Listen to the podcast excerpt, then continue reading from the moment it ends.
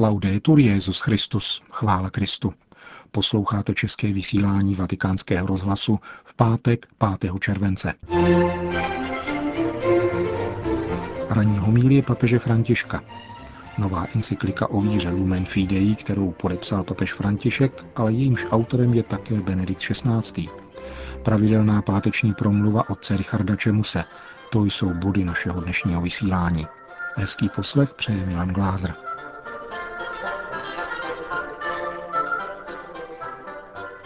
Jádrem božího poselství je milosedenství, řekl papež František v homílii přimši v kapli domu svaté Marty, když komentoval dnešní evangelium o povolání Matouše. Eucharistie se účastnila skupina zaměstnanců guvernatorátu městského státu Vatikán. Koncelebroval venezuelský kardinál Jorge Libera Uroza Savino, arcibiskup Caracasu. Milosedenství chci a ne oběti, opakoval papež Ježíšova slova určená farizeum, kteří kritizovali pána za to, že stoluje s hříšníky. A celníci, pokračoval, byli dvojnásobní hříšníci, protože silně lpěli na penězích a zrazovali vlast vybíráním daní od vlastního lidu na konto římských okupantů. Ježíš tedy pohlédl na celníka Matouše a pohlédl na něj s láskou. Onen muž seděl v celnici. Byl nejprve Ježíšem osloven a pocítil něco, co neznal. Ježíšův pohled, který na něm spočinul. Pojal ho úžas a uslyšel Ježíšova slova pojď za mnou. V tu chvíli byl onen muž naplněn radostí, ale měl také své pochybnosti, protože lpěl na penězích. Stačila chvíle, kterou známe z toho, jak ji dokázal zachytit Caravaggio. Onen muž se dívá a zároveň bere do rukou peníze. Byla to jen chvíle, ale Matouš přitaká, všeho zanechá a jde za pánem. Je to chvíle obdrženého a přijatého milosedenství. Ano, půjdu s tebou. To je první moment setkání, hluboce duchovní zkušenost. Potom přichází druhý moment, pokračoval papež. Pán jí u jednoho stolu s hříšníky. Slaví se boží milosedenství, které mění život. Po obou těchto momentech, úžasu ze setkání a slavnosti, přichází každodenní práce, hlásání evangelia. Tuto práci je třeba živit pamatováním na ono první setkání, onu slavnost. A to nejen chvíli, ale celý čas, až do konce života. Pamatovat. Pamatovat na co? Na ona fakta, na ono setkání s Ježíšem, které mi změnilo život. Byl ke mně milosedný, byl ke mně dobrý a řekl mi také, pozvi své přátele hříšníky, budeme slavit. Toto pamatování dává Matoušovi i všem ostatním sílu jít dál. Pán mi změnil život. Potkal jsem pána. Ustavičně pamatovat. Jakoby rozdmíchávat paměť. Podobně, jako se udržuje oheň. Neustále.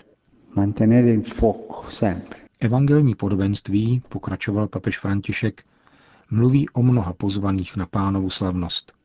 Ježíš šel hledat chudé, nemocné a slavil s nimi. A Ježíš pokračuje ve svém zvyku.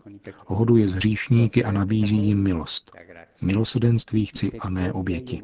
Nepřišel jsem totiž povolat spravedlivé, ale hříšníky. Kdo se cítí spravedlivý, ať si hřeje svoji polévku. On přišel pro nás hříšníky a to je krásné. Nechme na sebe pohlédnout Ježíšovým milosedenstvím. Slavme a pamatujme na tuto spásu. Končil papež svou dnešní homílii. Papež František dnes schválil promulgaci dekretů Kongregace pro svatořečení. První z nich se týká zázraku připisovanému přímluvě blahoslaveného Jana Pavla II., což otevírá cestu k jeho kanonizaci. Její datum však bude stanoveno později na zvláštní konzistoři kardinálů. Kromě toho svatý otec přijal mínění členů zmíněné kongregace, aby byl svatořečen rovněž blahoslavený Jan 23. Stalo se tak ale bez uznání nového zázraku na jeho přímluvu. Svatý otec se tak přiklonil k mínění části teologů, podle nichž jeden zázrak, který byl uznán při beatifikaci Jana 23. stačí i ke kanonizaci. Papež má navíc právo dispenzovat od druhého zázraku. Vatikánský tiskový mluvčí otec Lombardy potvrdil, že svatý otec je rozhodnut uskutečnit kanonizaci obou blahoslavených papežů Jana Pavla II. i Jana 23. Zda budou oba svatořečeni společně zatím není známo. Rozhodne se tak na zvláštní kardinálské konzistoři, jejíž datum ještě nebylo stanoveno. Dnes byla publikována encyklika nazvaná Lumen Fidei, světlo víry. V odstavci číslo 7 papež František píše Tyto úvahy o víře zamýšlejí v kontinuitě se vším, co církevní magistérium o této teologální cnosti prohlásilo, přiřadit se k tomu, co napsal v encyklikách o lásce a naději Benedikt XVI. Ten už takřka dokončil prvotní znění encykliky o víře. Jsem mu za to hluboce vděčný. Přijímám v Kristově bratrství jeho cenou práci a vkládám do tohoto textu několik dalších příspěvků. Petrův nástupce včera, dnes i zítra je totiž vždycky povolán utvrzovat bratry v onom nezměrném pokladu víry, který Bůh dává každému člověku jako světlo na cestu.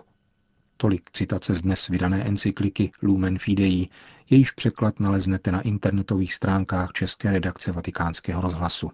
Konec zpráv.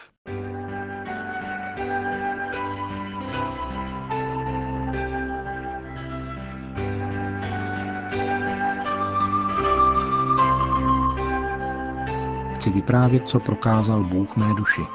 Tak nazval homílí ke 14. neděli v mezidobí otec Richard Čemus.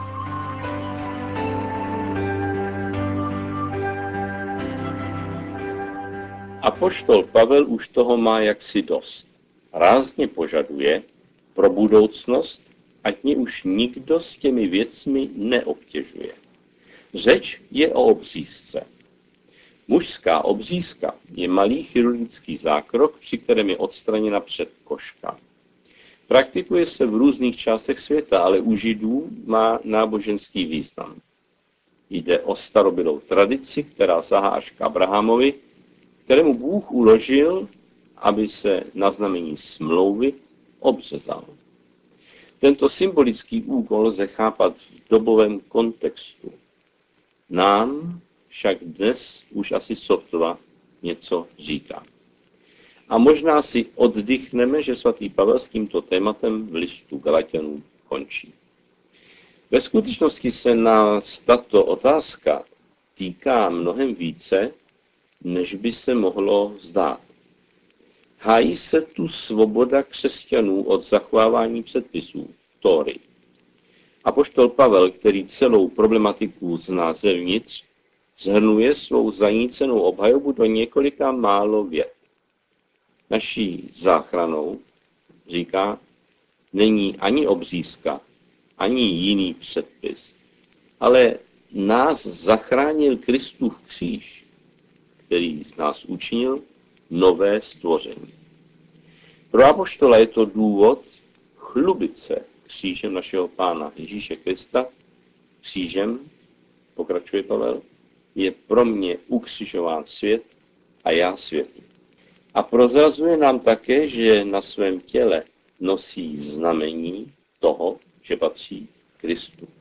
Nazývá znameními stigmata, jizvy vzniklé jako důsledek bičování, kterému byl podroben pro Ježíše Krista. Spodobují ho s jeho ukřižovaným mistrem. To, co apoštol národů prožije, přechod od spolehání se na Tóru ke svobodě božího dítěte, je paradigma křesťanského života vůbec. Skutečnost, že Pavel rané církvi vybojoval svobodu od zákona, neznamená, že my jsme automaticky svobodní. Stát se svobodnými je naše celoživotní úloha. Nic není tak těžké, jako být svobodný. To vysvětluje, proč se tolik lidí svobody, abychom tak řekli, svobodně zříká. To si samozřejmě protiřečí, nebo člověk, který se zříká svobody, svobodný nebyl a není, ale dá tudíž prostředí, kde svobodný být ani nemusí. Mám tím na mysli sekty, které bují v celém světě, ale i organizace a hnutí v církvi, které nepodporují růst svých členů ve svobodě a zodpovědnosti, ale v uniformitě myšlení.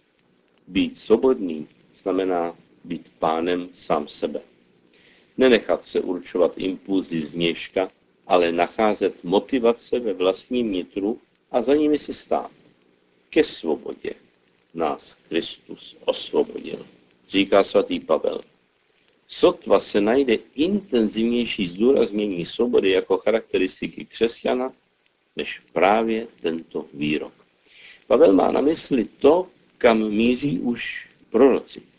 Totiž nemít zákon boží jen na kamenných deskách či ve svitkách Tóry, ale mít ho vepsán do srdce.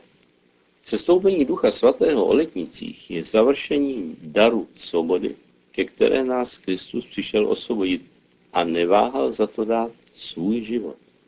Duch Svatý je duch Otce a duch Syna, který nás nemanipuluje zvenčí, ale proniká do našeho nitra z hlubin našeho vlastního já. Stává se tedy duchem naším. My jako křesťané máme tedy téhož ducha. On nás činí novým stvořením. První křesťané si uvědomovali, že nepotřebují chrámy, protože každá lidská osoba je chrámem Ducha Svatého. Křesťanství není proto žádné náboženství srovnatelné s jinými náboženstvími, ale je životem s Bohem v Kristu, účastí na životě nejsvětější trojice. Na pozadí těchto úvah snad lépe vystane, čem spočívá mise o něch 72 učeníků, které pán vysílá a která se dá shrnout do jediné věty. Přiblížilo se k vám Boží království. Evangelium líčí Boží království jako hostinu s přebytkem jídla a pití. Dnešní čtení z proroka Izajáše mluví velice plasticky, když nás vyzývá plesejte s Jeruzalémem, jásejte nad ním, všichni, kdo ho milujete, radujte se s ním, radujte se všichni, kdo jste nad ním naříkali, abyste sáli do sytosti z prsu, který utěšuje, abyste pili s rozkoší ze zdroje jeho slávy. Neboť tak praví hospodin, hle, přivalím na něj blaho, jako řeku, jako rozvoděný potok slávu národů. Budete sát, ponesou vás na zádech a na klíně vás budou laskat. Jako matka utěšuje svého syna, tak já vás potěším, v Jeruzalémě naleznete útěchu. Chybí nám Izajášova obrazotvornost a jeho poetický cit, abychom dokázali zaníceně hovořit o Jeruzalémě jako symbolu spásy. Naopak kardinál Carlo Maria Martini proto ukázal vytříbený smysl, když na sklonku života se usídl v Jeruzalémě a zde začíná vyprávění svého života, publikované roku 2006 pod názvem Mé 20. století. Proč tak činí právě tam? Vysvětluje jezuita Martini tak. Toto město bylo mým celoživotním snem. Pro mě je Jeruzalém střed lidských dějin, střed světa. Když člověk naslouchá slovu Božímu, stává se jemným, aktivním subjektem. Dokáže se chopit velkých projektů. V Jeruzalémě se tento zázrak stal skutečností působením mnoha velkých postav, jakými byli David, Izajáš nebo Jeremiáš. Na těchto místech zaznělo slovo Boží, z Božího úradku se zde odehrály události, které z jeho vůle měly vést k obnovení, uzdravení a k celistvému osvobození člověka. I svatí Cyril a Metoděj přišli na Moravu hlásat radostnou zvěst osvobození. Tentýž duch i dnes volá, aby skrze nás zavlažil vyprahlou zem. Budou-li naše slova jako kapky deště, obnoví tvář země. Každý pak, ať řekne bez ostyku, si vyprávět, co prokázal Bůh mé duši. Hovořil otec Richard Čemus. Končíme české vysílání vatikánského rozhlasu. Chvála Kristu. Laudetur Jezus Christus.